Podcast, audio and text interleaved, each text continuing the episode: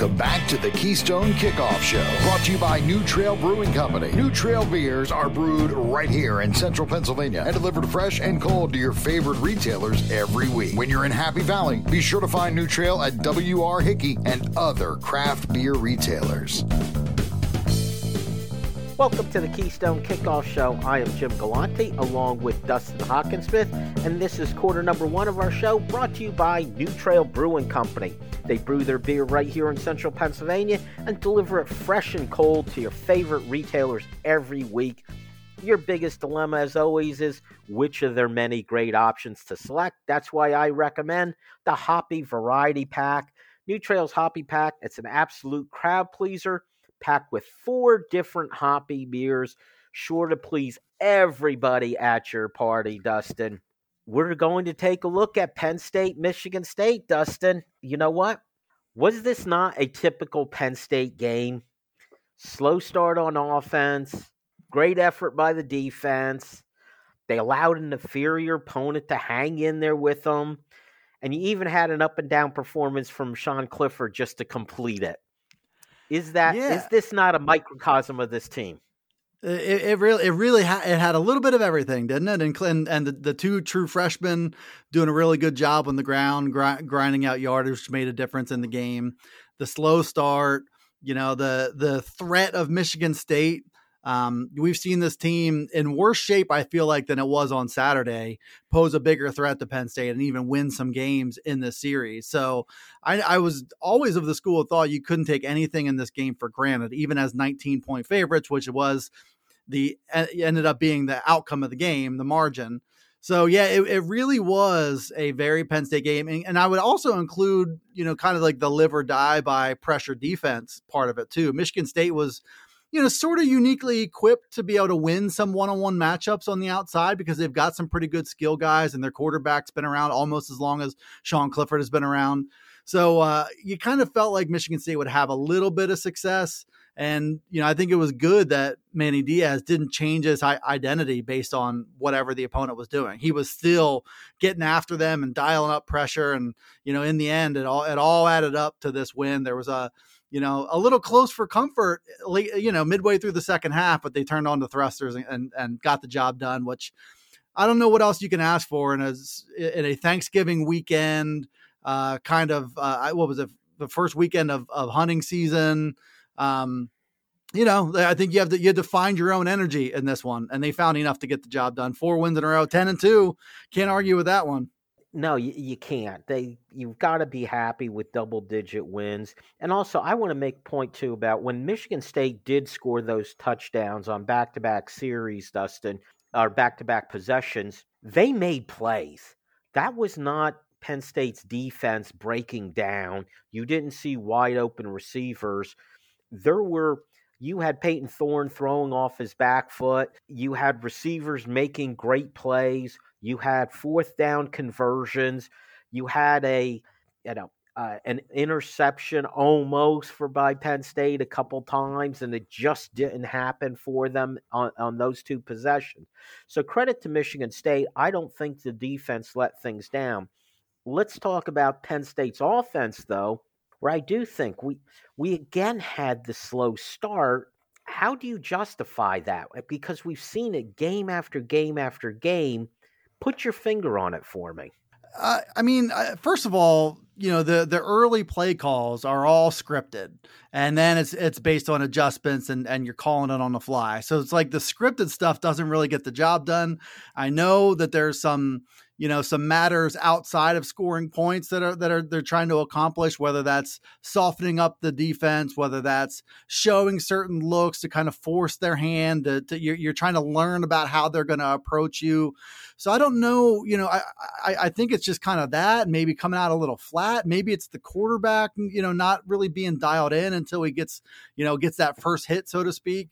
Whatever it is it's just part of the personality of this team. And you know, I think uh, looking back at 2016 when they won the Big Ten title, that was the personality of that team too, was to go absolutely bonkers in the second half, but maybe not be your best self in the first half. They've they've kind of compensated for it by doing some things really well, including in this game. I think when Michigan State takes all the momentum and and closes the gap and is within a score Penn State, you know, there was no panic button or anything. I thought they handled themselves really, really well and they mounted the drives when they needed the drive. So I think that's a check mark in the right column. The slow starts, whatever the explanation is, it's just part of the character of this team. As as maddening as it might be, you want to try to put this team away right out, out of the chutes. You want to try to build a lead and make them play from a, a trail position. It just didn't happen very quickly. And uh, you know, but they were they were they were still in control. I felt like in the early part of this thing. So take it for what it is. I mean, I I, I have no reason to doubt that wherever they end up going in a bowl game, there is going to be a little bit of a slow start in that one too. Well, I always get that feeling it's a conservative start. They want to establish the run, establish we're willing to do it and we can do it.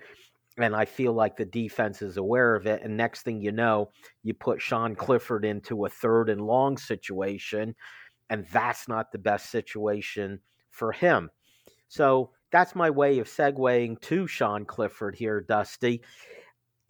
An interesting legacy he has created, and I'm not sure how he's going to be remembered. To the credit of the fans, uh, they received him warmly before the game.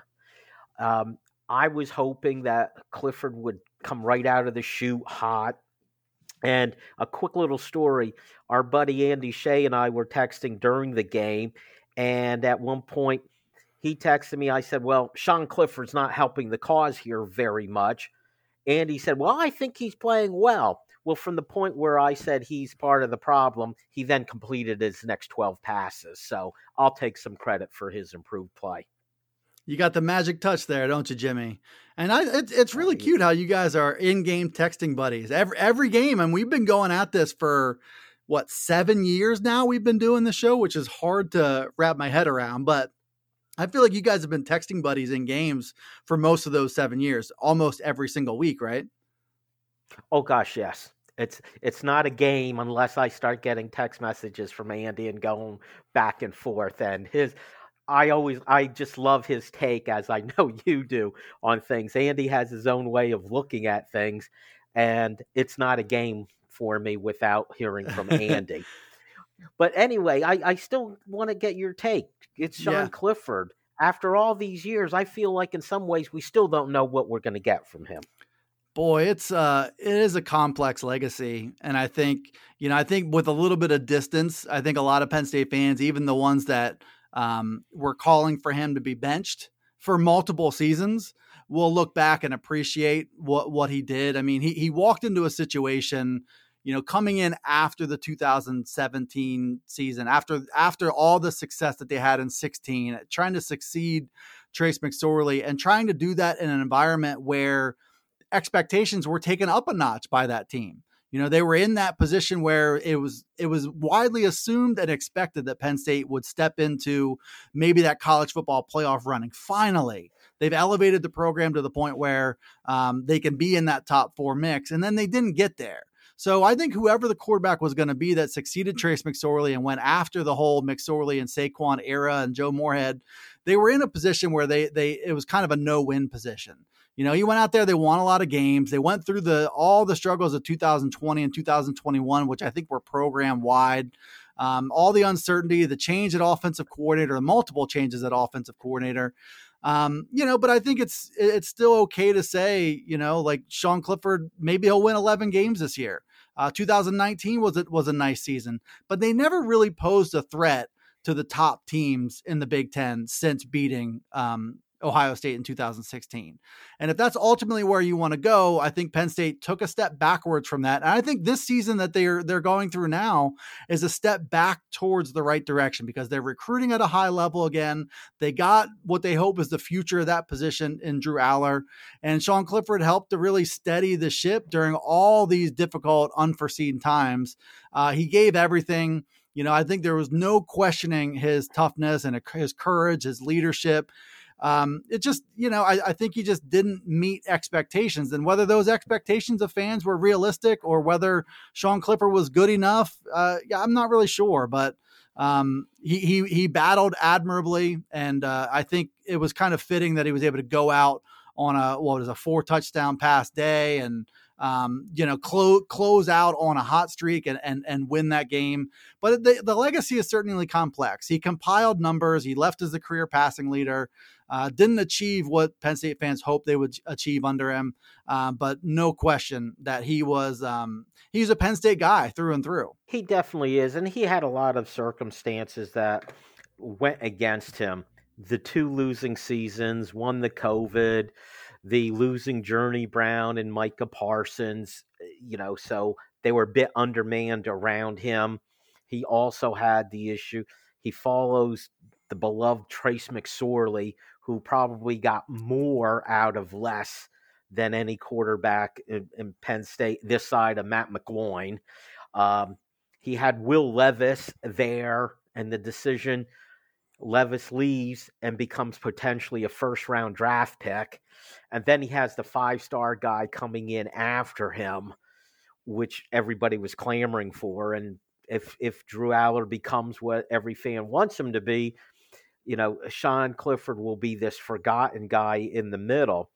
And it just leads to the question, and you brought it up in your notes, Dustin, and I got to ask you about, you know, how much or do we see Sean Clifford start in the bowl game? My quick answer, my comment on it is there's no way he's not. No way, because eh, James Franklin's not going to make that decision. Sean Clifford's not going to make that decision.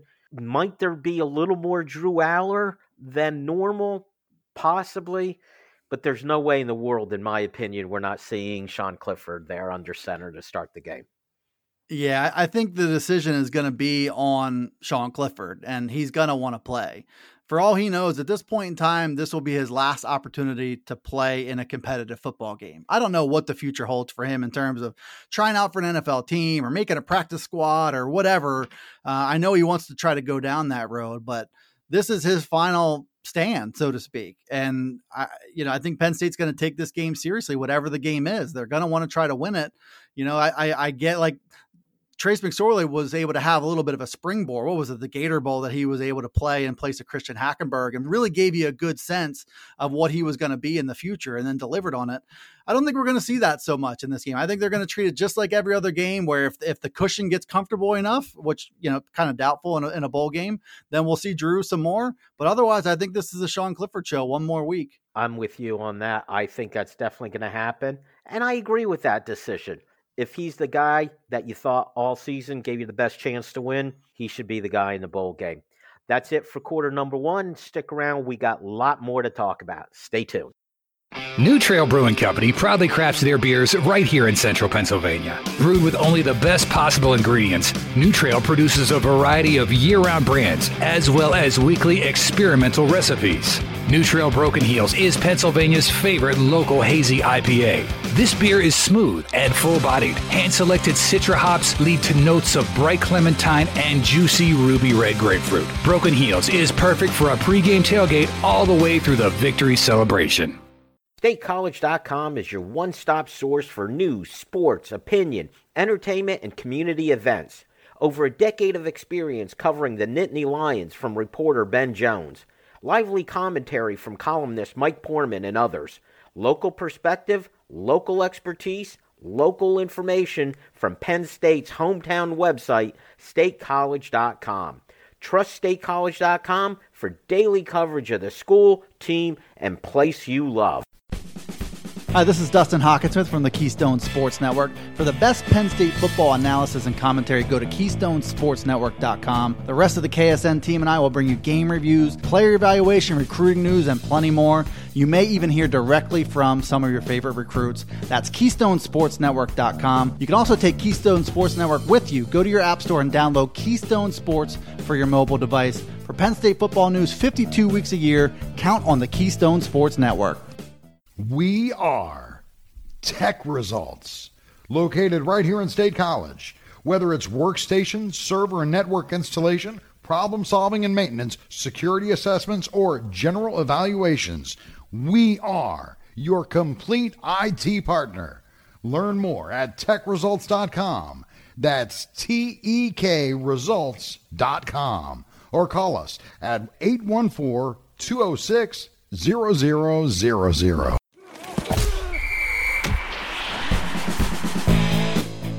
Welcome back to the Keystone Kickoff Show, brought to you by New Trail Brewing Company. New Trail beers are brewed right here in central Pennsylvania and delivered fresh and cold to your favorite retailers every week. When you're in Happy Valley, be sure to find New Trail at W.R. Hickey and other craft beer retailers. Welcome back to the Keystone Kickoff Show. It is quarter number two. I'm Jim Galante. He's Dustin Hockensmith, and we're talking about Penn State's 35 to 16 win over Michigan State last Saturday. Dusty, we talked a lot about the quarterback Sean Clifford in quarter number one. Let's go to the polar opposite. Okay, a senior quarterback with mixed reviews to the true freshman running backs, where there are no mixed reviews these guys, they're the future of this program. And once again, Nick Singleton, Kaytron Allen, what did they combine for? Like 160 yards rushing. Uh, and I thought important also, they both caught the ball out of the backfield. They are the future. What else is there to say? the present and the future. And it's a big reason that the slow starts don't feel quite as slow anymore because the, the, you know, drives are generally going in a positive direction. Um, you know, and I, and I do think we can maybe talk about this a little bit later, but just the, the, you know, incorporating these guys more into the passing game. You know, I, I, put the stat out there that in the first six games of the year, Kaytron Allen had four catches. In the last six, he had 13 catches. And you saw Nick Singleton make three of them, including that fourth down touchdown catch uh, in this one. Uh, they combined for that 160 yards. There wasn't a lot of room to, to run. Michigan State looked pretty focused and they were emphasizing taking away that, that run game. Um, but they still managed to keep grinding out yardage. And you can't help but wonder, you know, if these two guys aren't there and you don't have that 160, if you've got Keyvone Lee going, you know, not to pick on him, going 15 carries for 44 yards, you know, it, is this game different? So the fact, and and I think you know both of these guys, I, I've I've been fascinated by their usage because it really is a hot hand situation and it makes it a little easier when there's just two of them. But usually one of these guys finds something against the defense, and it really is kind of like a matter of which one of the two guys. Um, you know, Nick Singleton now has 941 yards and 10 touchdowns on the season. Kaytron Allen has 830 and nine touchdowns. So that one-two punch. I mean, you're talking about almost 1,800 yards between two true freshmen. You know, I, I think it's just been such. Uh, we've talked about a lot, but it's still such a big factor in this offense and his creative, manageable situations because both of them, especially Nick Singleton in the second half of the year, has found a way to keep the chains moving, has found a way to make positive yardage happen and not be so um, hot or cold, not not run for a lot of losses. So they they it's made such a big difference to the offense and keeping them in manageable situations that frankly, I mean, the last two years before this, Penn State just didn't have that luxury. So now now they've got it, and it was just such a big deal in this game. Even though neither of them found the end zone on the ground, uh, that 160 yards was was pivotal in a November game where you don't have your best stuff and you're trying to get uh, trying to uh, dispatch a, a, team that's that's hard to make them go away. They did it on the ground, and uh, I wouldn't expect expect anything less there. And Dustin, I'm glad you brought up the fact that Nick Singleton was getting those tough yards that third and two or so, he was getting those first downs. It doesn't necessarily look great for your average per carry, but they are so critical, and that's what Penn State wasn't doing the last two years. The other quick note on it between them 38 carries, six receptions. That means 44 touches between these two guys. Remember a year ago, would always say, you got to get the ball into your playmakers' hands. How can we get the ball to Jahan Dotson? Well, now it's how do you get the ball into Singleton's hands or Kaytron Allen's hands, and you feel good about it. The last thought I have is, as a fan, you typically have a favorite guy if there's more than one guy at a position. I never look out there and say, "Oh, gee, Nick Singleton's not out there. We got to settle for Kaytron Allen," or vice versa I'm happy to see either one of them, and I'm even happier when they're both out there. So I, I it, kudos also to the coaching staff for how they've handled both of them, and they both get a lot of touches. Handling two guys who are both potential stars, or maybe they already are stars, and keeping them both happy. they've done a great job at it. The uh, couple other guys on the offensive side to make note of the tight ends. Again, credit to the coaching staff with all these formations with two and even three tight ends out there. These guys are both weapons catching the ball and blocking. Every time you see a big run by these running backs that we talked about, it seems like a tight end is leading the way, Dusty. Yeah, and, and that's something that I think every offensive coach in America is going to want to say, hey, we need our tight end to block. But whether you believe that or not, or whether you believe in that, or whether you make that a part of your culture, really makes a difference. I feel like for the same reason that like Oklahoma for years and years and years uh, recruited big time defensive talent, but they they clearly didn't care about defense because the defense didn't seem to care so much. So now you have Penn State's tight ends that it really is a requirement for the job now. It's something that it seems like they, they've instilled in the program and in the position group. It helps to have a former offensive lineman coaching the tight ends at this point but they really do take pride and they really do want to be physical in, in that run game. They want to play their part. They're not really guys who are out there for just the glory work or they're not glorified uh, wide receivers and, and bigger bodies. These guys, you know, they, they want to do that job. And it's not true of all tight ends coming out of high school. You have to instill that culture. And I think Penn State has done a really good job of making that a cultural part of their tight end room. They've got talent. They've got guys from all different walks of life, guys who have have basically been wide receivers in high school. Tyler Warren was a quarterback in high school. They've made it pretty clear if you want to play in this offense, you know, there's snaps available, but you have to want to do it all. And they do want to do it all. You saw them you know, account for three touchdown catches in this game, including Theo Johnson's two.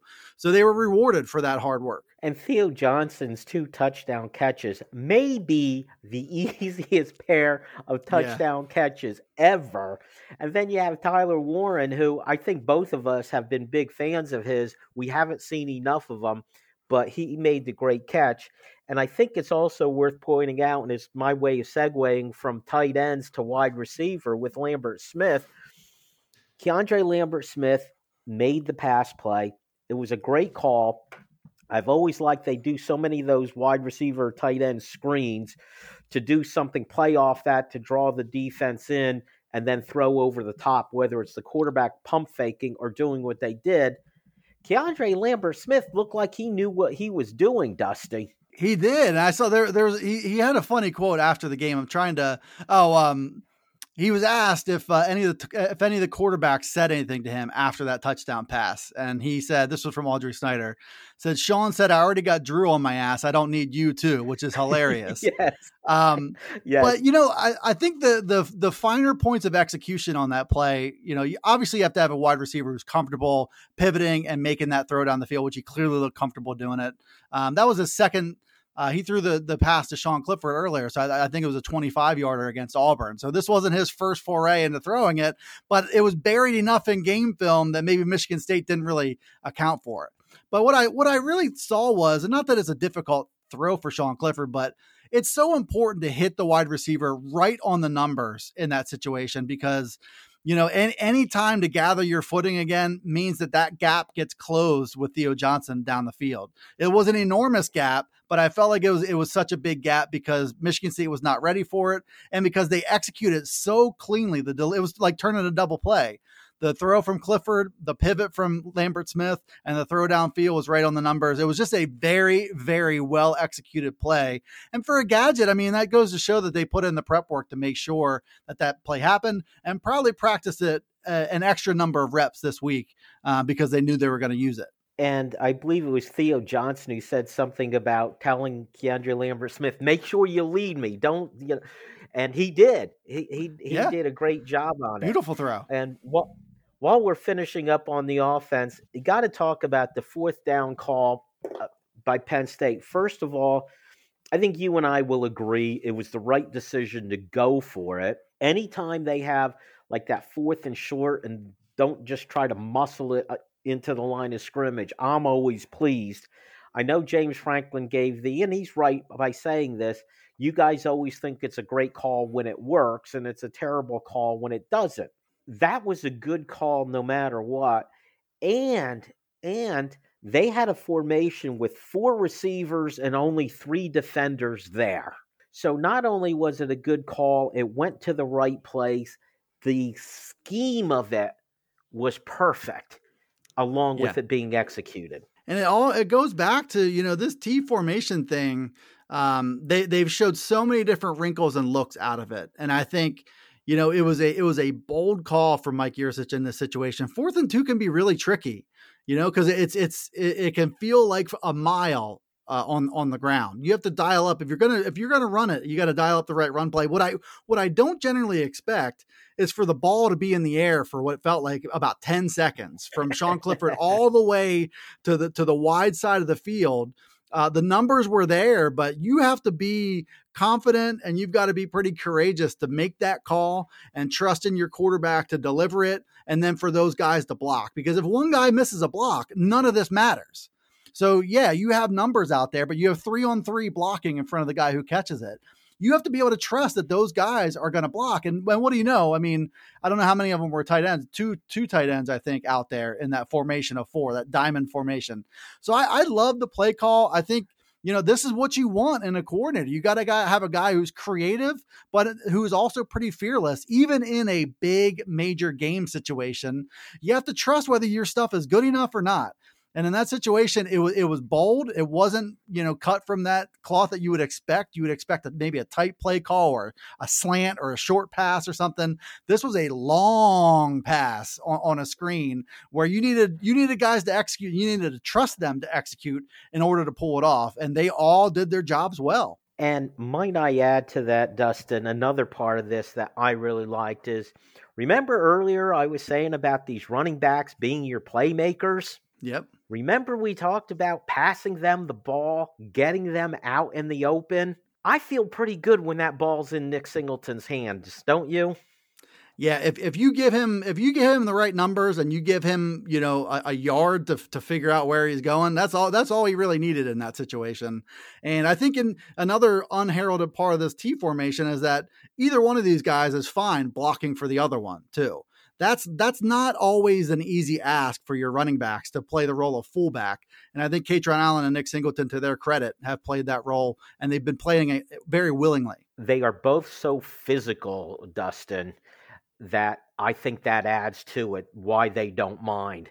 We've seen that right from day one, Kaytron Allen, and we're seeing more and more of it from Nick Singleton. They're willing to run people over when they have the ball so I think they're okay running them over when they don't have the ball. that is it for quarter number two. Stick around, lots more to talk about. We're going to hit the defense in quarter number three. New Trail Brewing Company proudly crafts their beers right here in central Pennsylvania. Brewed with only the best possible ingredients, New Trail produces a variety of year round brands, as well as weekly experimental recipes. And next time you're watching the game with friends or by the campfire, pick up the New Trail Hoppy Variety Pack. New Trail's Hoppy Pack is an absolute crowd pleaser. Packed with four different hoppy beers, it's sure to please everyone. StateCollege.com is your one stop source for news, sports, opinion, entertainment, and community events. Over a decade of experience covering the Nittany Lions from reporter Ben Jones lively commentary from columnist Mike Poorman and others, local perspective, local expertise, local information from Penn State's hometown website, statecollege.com. Trust statecollege.com for daily coverage of the school, team, and place you love.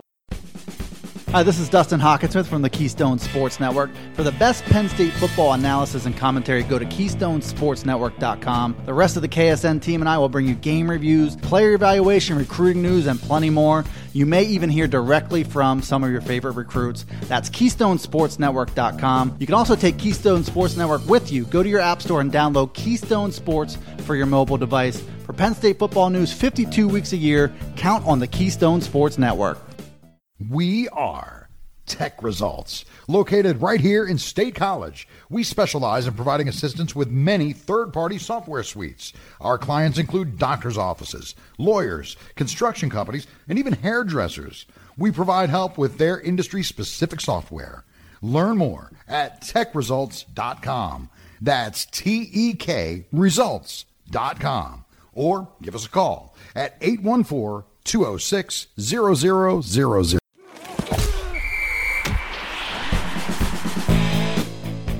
Welcome back to the Keystone Kickoff Show, brought to you by New Trail Brewing Company. New Trail beers are brewed right here in central Pennsylvania and delivered fresh and cold to your favorite retailers every week. When you're in Happy Valley, be sure to find New Trail at W.R. Hickey and other craft beer retailers. Welcome back to the Keystone Kickoff Show. It's quarter number three. I'm Jim Galante along with Dustin Hockensmith. All right, Dustin, we did offense. Now it's time to have some fun and talk about this defense. And let's talk about some of the individual players. And if we're going to do this, there's only one place to start. And I'm going to read straight from your notes. You, give, you send me notes every week with a heading for, for an area of discussion. And you describe this player as Abdul freaking Carter. That's the perfect way to put it. He's a freak. He, he's he's getting the Jahan Dotson treatment for me. This is the first time all season that I put the freaking in between in between there. You have to earn that for me. It's it's arguably more prestigious than All America honors or All Big Ten or Player of the Week. None of that matters until you get that freaking. It's more uh, exclusive. Uh, it is more exclusive, and there, there's you know the, Penn State has had a, a bunch of guys do really good stuff this year, but Abdul Carter is the only one who who really deserves that. And you know, seven tackles in this one. I think he tied for the team high in, in the game. Three tackles for loss, two sacks. Wherever he's going on the field, he's going there like a bat out of hell. And I think you know when when you move as well as he does, when you're as big as he is, and you combine that with the aggressiveness and the confidence, and he's not playing like a freshman boy, he just has a knack for making plays and he's got all the tools that he needs and then some, I think, to make those plays. Uh, called his name so many times, just impacting plays and, you know, coming out of nowhere, uh, just like like a heat seeking missile on, on certain plays. I, I feel like if you're a quarterback or an offensive coordinator, it would really be a nightmare to try to figure out what Abdul Carter was doing, where he was going. You know, when he's up on the line and, and when Manny Diaz likes to do those pressure looks where a bunch of guys are are standing at the line of scrimmage, boy, I mean, no matter where Abdul Carter goes, whether he's coming off the edge, whether he's in the middle and drops back, whether he's in the middle and rushes, he's probably going to win his one on one matchup and he's probably going to make a play that derails your plans. And I don't know how else to say that at this point in time, but the playmaking ability has only gotten better and better as the season's gone on and it feels like Manny Diaz has it figured out how to best use this guy now. One of these days, I want to go back to watch tapes of the early games to see if I feel like there's any differences in how he's being used. And he also he also had almost had his first pick six, and it it reminded me, Dustin, and uh, it's a random kind of thought, but do you remember the old saying? Who's the only guy who could hold Michael Jordan under 20 points a game? Michael Dean Jordan. Smith. Oh, Dean Smith. Yeah. yeah. Dean Smith, who who restricted him when he played in his college days. Well, who's the only guy who could slow down Abdul Carter? It's Nick Tarburton, who got in his way from that for that interception that was unofficially Nick Tarburton's third PBU of the game. He got two actual pass breakups. That one he deserved one. I mean, it's tough. Like you're just you're you're both trying to make a play on the ball as it's kind of fluttering in the air there. Uh, I don't think you you really have sight on your teammates whenever you know when you're a defensive guy. I, your eyes get huge when the ball's in the air. So uh, I don't think you really knew where Abdul Carter was, but it was the only thing. And then Michigan State turns around and scores on that drive. Exactly. And that's why I'm not going to get on the defense too much for those back to back drives because things had to really fall Michigan State's way. And on that particular play, you're exactly right. Uh, you know, there was nothing either one of them could do about it. But uh, to see the look on uh, Abdul Carter's face when he knew he had an easy touchdown, it just, uh, he's going to get one. You know it's coming. It will oh, happen coming. for him. Yeah. Let, let's go to the defensive backfield, Dustin. And it almost felt like the changing of the guard. Joey Porter's been out for a couple weeks. It was great to see him back and playing because I think we agree that we neither one of us would have been surprised if we no longer saw Joey Porter Jr. suit up for this team. But then Kalen King, they threw his way a lot but it just felt like that defensive backfield, or at least the cornerback room, it's changing hands now. We're seeing Kalen King take over. Yeah, I think th- this was the perfect setting for it too, because you've seen two weeks without Joey Porter Jr. You've started to adjust to the reality of him, in all likelihood, leaving after this season. Uh, I'm with you. Like I, I really didn't think we were going to see him again. I wasn't taking James Franklin's words at face value that he was hopeful that they would come back, him and Olu Fashanu. Um, so it was a surprise. I think a pleasant one that he came back in this one. And then, you know, Michigan State really was saying, okay, we're going to attack the other guys. And you saw, you know, Kalen King really all year, Kalen King has, has made plays. And I just, I, I love how sticky he is in coverage how competitive he is with the ball in the air. He, he seems to have just tremendous feel for, you know, when the ball's in the air, what he can get away with and what he can't get away with in terms of, you know, how, how he's using his hands and, you know, exactly how scrappy he's getting to make up ground and things like that. I've also seen, I think, the ideal temperament for a number one cornerback where he's got big time swagger. He's got the ability to to really have a short memory. You know, you're gonna you're gonna lose one on one matchups when you're tested a whole bunch. It's gonna happen. You know, Keon Coleman in this game, for example, is a pretty good player. So, and Jayden Reed, a pretty good player. When you're matched up with those guys, you are not going to win 100% of them. But uh, when when those rare occasions come where he loses a one-on-one matchup, it doesn't seem to phase him or affect him at all. I think, in fact, he gets stronger and better from from that. Five pass breakups in this game. He has 18 pass breakups for the for the season, which I don't know where that ranks among national leaders. It's probably at or near the top of the national listings. I mean, this is a really good player who is well positioned to play to take that number one cornerback role and absolutely run with it. And then you've got Johnny Dixon in all likelihood coming back and maybe being your number two. We had Marquise Wilson, I think, was recognized on senior day, so maybe he's a guy who moves on to.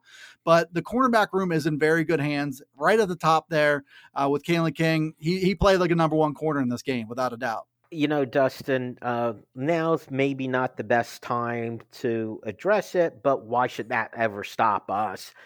The talk of the guys who are moving on, I know over the next several weeks it's something we're going to hit quite a bit, but when you have senior day, and I think it's important to point out to people just because a player chose to be part of the senior day festivities does not mean it's he's leaving it means it's that he's a senior. Uh, for example, Fashanu, he didn't participate. He may still be moving on, but he was not a senior. So he's not going to be part of this. But you have to start looking at the players that I in this COVID year confuses everybody. Who has another year left and who doesn't? They're seniors, they're super seniors, they're super seniors with an asterisk but it's pretty obvious there'll be a few guys moving on. Joey Porter Jr., obviously. PJ Mustipher, he doesn't have another year left, does he? No, I believe he's done. Yeah. He's done. Ji'Ayir Brown is done. Jonathan Sutherland is gone. Um, I mentioned Joey Porter definitely going. I think Fashanu, first round. I know he's young and people will talk about that as a reason he may come back. And it, it could happen, but I think we got to resign ourselves to the fact that he may choose to leave. Who are the other guys that you're thinking about that may make that decision and they're not first round draft picks? Yeah, I mean, so Bryce Effner participated in senior day. He's got a COVID year left. He's one guy that I do anticipate coming back. If he still wants to play football, if he still loves football, I think the coaching staff would love to have him. You know, ideally in a role where he can back up multiple positions, but you've seen him, you know, really do okay as a starter when his number's called. Uh, Brenton Strange tweeted something out after the game that made me think that that that might have been his last regular season game too. Um, you know, you you've got like Juice Scruggs and you've got Caden Wallace, all guys who presumably are graduated. Marquise Wilson, who who I mentioned before. Um, you've got Curtis Jacobs is another one. I do feel like anybody who is gonna want to take a swing at winning a Big Ten title has to see 2023 as a year where that's a possibility arguably a stronger possibility in 2023 than it was this season, and maybe the best chance of any of their careers because of the had two lost seasons essentially. Um, 2023, the promise of that, I still feel like is going to bring some of these older guys back. But those those are all names that I'm watching. Juice Scruggs is another one. All these guys who are redshirt juniors, redshirt seniors, who either have a fifth year of eligibility or a sixth year of eligibility left. I think there's going to be incentive for those guys to come back. But I don't I don't know anything for a fact, and we likely won't until after the bowl game. We won't know until we know. And some of the names you mentioned, like Bright, Brenton Strange, as a fan, I hope he comes back. He adds to the depth of that tight end room but you still feel pretty good if you have a Theo Johnson and a Tyler Warren coming back. The uh, the offensive linemen though that you mentioned between Effner and Wormley and Scruggs and Wallace, it was kind of like when Hunter Nourzad announced he was coming back next year. It wasn't a reason to do cartwheels because this superstar's coming back, but you need not just five guys, you need six, seven, eight offensive linemen over a season. And all those names that you mentioned have proven to at least be competent, even if they're not your number one.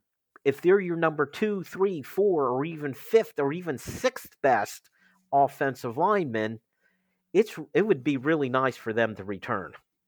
Yeah, you need the cupboard stocked pretty well along the offensive line. I think as many of the as many guys who have played a bunch of games as you can possibly get back, the better off you are. So I thought Hunter Nourzad was a nice preliminary shot for Penn State to set the tone about uh, coming back or not coming back. It's not like Juice Scruggs and Sal Wormley and Caden Wallace and, and Bryce Effner are, are all shoe ins to play at the next level at all, let alone be drafted.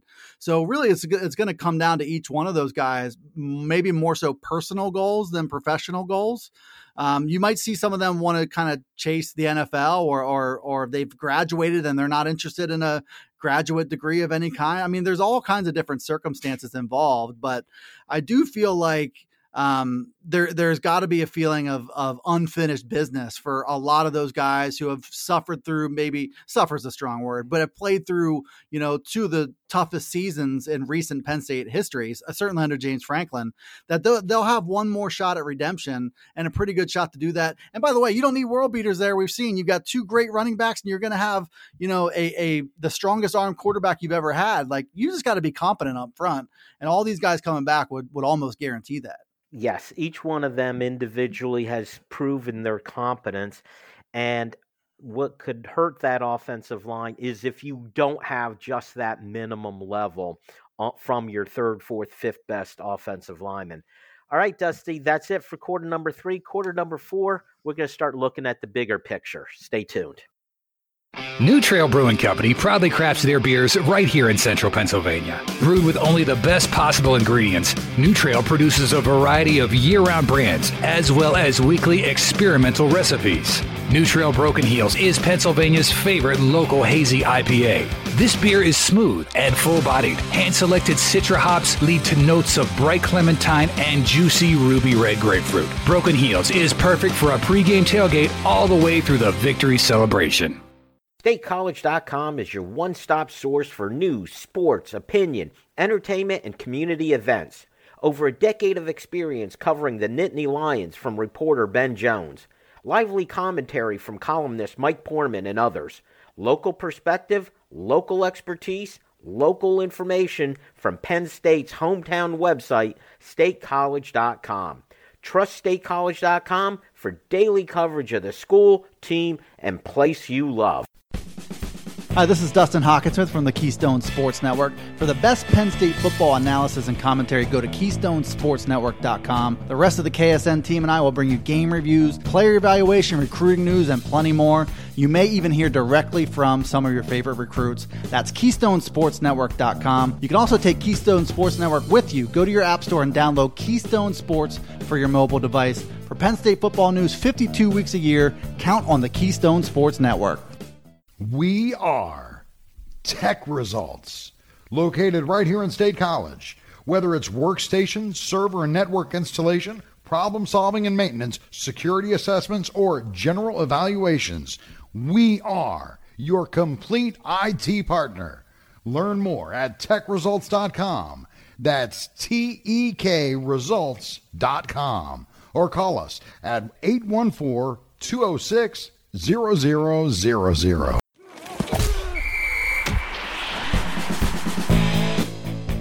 Welcome back to the Keystone Kickoff Show, brought to you by New Trail Brewing Company. New Trail beers are brewed right here in central Pennsylvania and delivered fresh and cold to your favorite retailers every week. When you're in Happy Valley, be sure to find New Trail at W.R. Hickey and other craft beer retailers.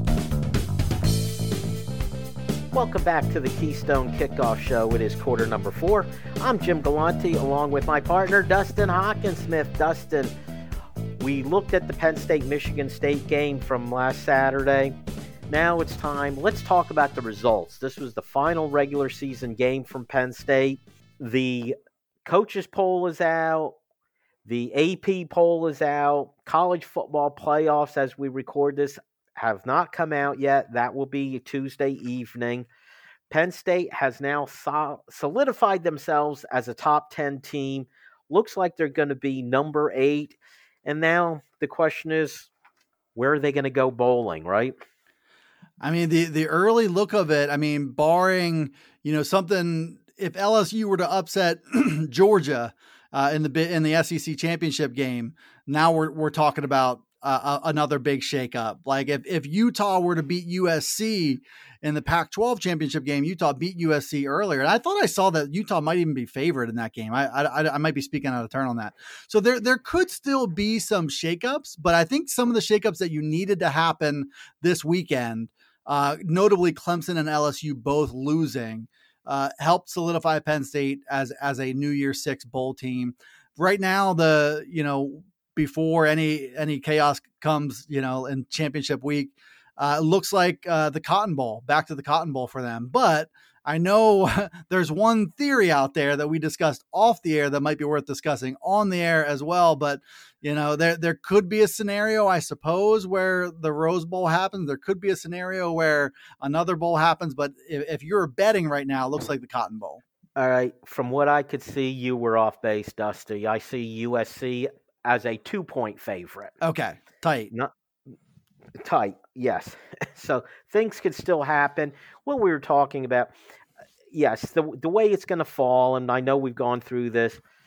Michigan looks like they're going to be the playoff representative from the Big Ten. Ohio State, if things go the way they're supposed to, Ohio State's going to be the team left out. They will probably go to the Rose Bowl. Penn State's not going to the Sugar Bowl. That's where the Southeast highest ranked Southeast Conference, highest ranked Big 12, not in the playoffs, will play each other. Nothing there. Orange Bowl will be the ACC champion and the higher highest ranked Southeast Conference or Big 10 team or Notre Dame that's left over.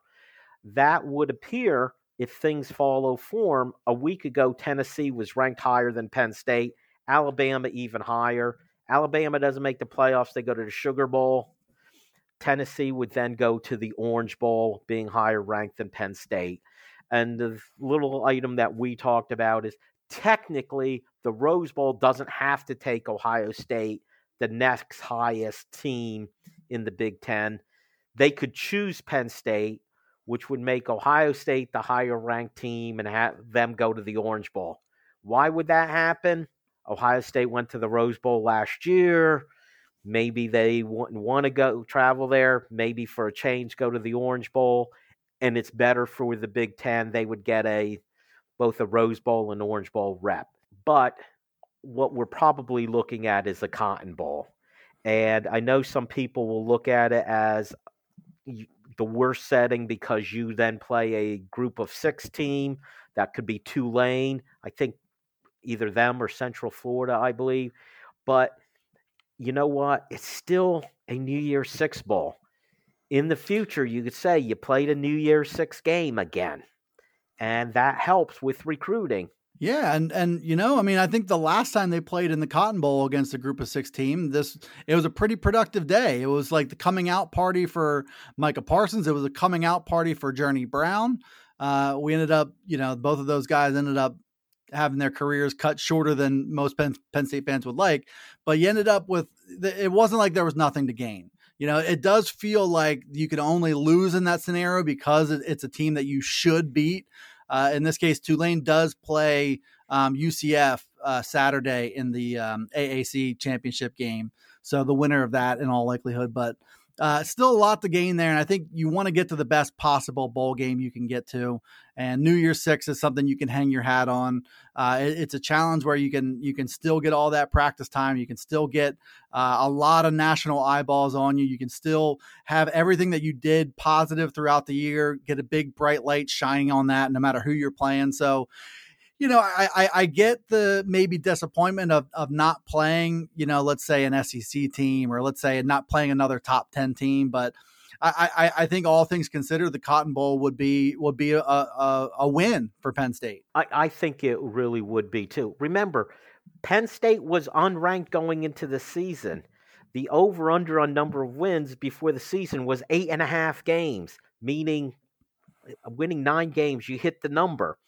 So it's do not look down on a 10 win season. Now, Dusty, just looking at the big, bigger picture, which is the entire college football playoffs, one of the things we all have been talking about as a topic of conversation, whether it's going from four playoff teams to 12, would that change anything? And again, we haven't hit there yet, but I was asking you this off the air. Might we be seeing a changing of the guard? Before this season started, you would have to think Alabama, Ohio State, Clemson, they're the three teams that year after year make the playoffs. You would think if I told you at the end of the year all three made them, of course you're not going to be surprised. If I told you only two out of three or one out of three, how about Dustin? Zero out of those three making the playoffs. I, I mean, I'm not going to count those chickens till they hatch, but you know, you, you talk about those three teams. They were the big three. They were the teams that was were still getting all the talent. They were the teams that were making the football playoff every year. Georgia was kind of on the was not quite in the inner orbit there. They were still trying to establish themselves in, as an annual college football playoff team. Now they're the only one really standing as, as like an ironclad lock. It feels like. Not only that, but within the Big Ten, to have Michigan uh, beat Ohio State back to back years. They won in Columbus, I think, for the first time since 2000. They won pretty convincingly, and they did it without Blake Corum. I know Ohio State was without some guys too, but there's also a change in the guard feeling inside the Big Ten, also. And so when you have Ohio State, Alabama, and Clemson all feeling like uh, they've been more vulnerable now than they've been you know in the in recent history that changes the whole feel for for the playoff and it's like if this were a 12 team playoff outside of Georgia and then to a, a much lesser extent Michigan there's no like there's no team that that would definitely beat another team. So the three seed over the 12 seed, whatever. Um, it, it, would it will be a wide open tournament this time around. I kind of wish that there were you know, there were 12 teams for this go of it, but I hope that that continues going forward. But when you have the the stranglehold that those three particular programs had, feeling like it's easing up a little bit, boy, I think I think the era of, of parity could be coming even before the 12 team playoff gets here. And you know, Dustin, I'm glad you mentioned the 12 team uh, playoff because here's something interesting uh, to consider. If we did have that 10 team playoff, and you had Penn State where they are right now, ranked eighth. How about this? They would have a home playoff game. Yeah. How about that in, in December? Yes. Yeah, Happy, Happy and, Valley in December for a playoff game would be would be extraordinary. And that's the that to me is the biggest thing with a 12 team playoff is that we would have on campus games. I've talked about it a lot. We'll let that go. I'm sure we'll be talking about that uh, during the off season a lot. But how wonderful would that have been? You were mentioning too the changing of the guard in the Big Ten itself, with Ohio State, Michigan winning two games. Do, what does that mean going forward? What I find interesting is now Ohio State usually at quarterback is plug and play. They just go from one five star to the next. But that doesn't always work. Just look at Clemson and what they're dealing with at quarterback. And CJ Stroud is going to be gone. Michigan's uh, quarterback, he's coming back. So yeah. I'm wondering if it's not just, hey, Michigan won these past two years, but is uh, Michigan not in a better position to knock off Ohio State again next year with the returning quarterback?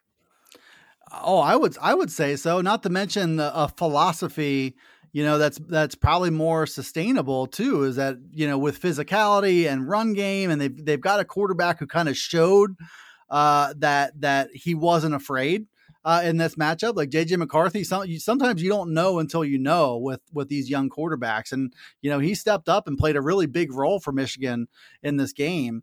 Uh, but it just it, it felt like you know the criticism of Ryan Day and, and his program is that they didn't execute all that great, and I think they've been able to get away with that for a long time because they had such a huge talent gap uh, over everybody in the Big Ten that they didn't need to execute all that well. They didn't have to execute all that well against Penn State because Penn State, in a lot of respects, was just a little bit lesser version of what Ohio State is.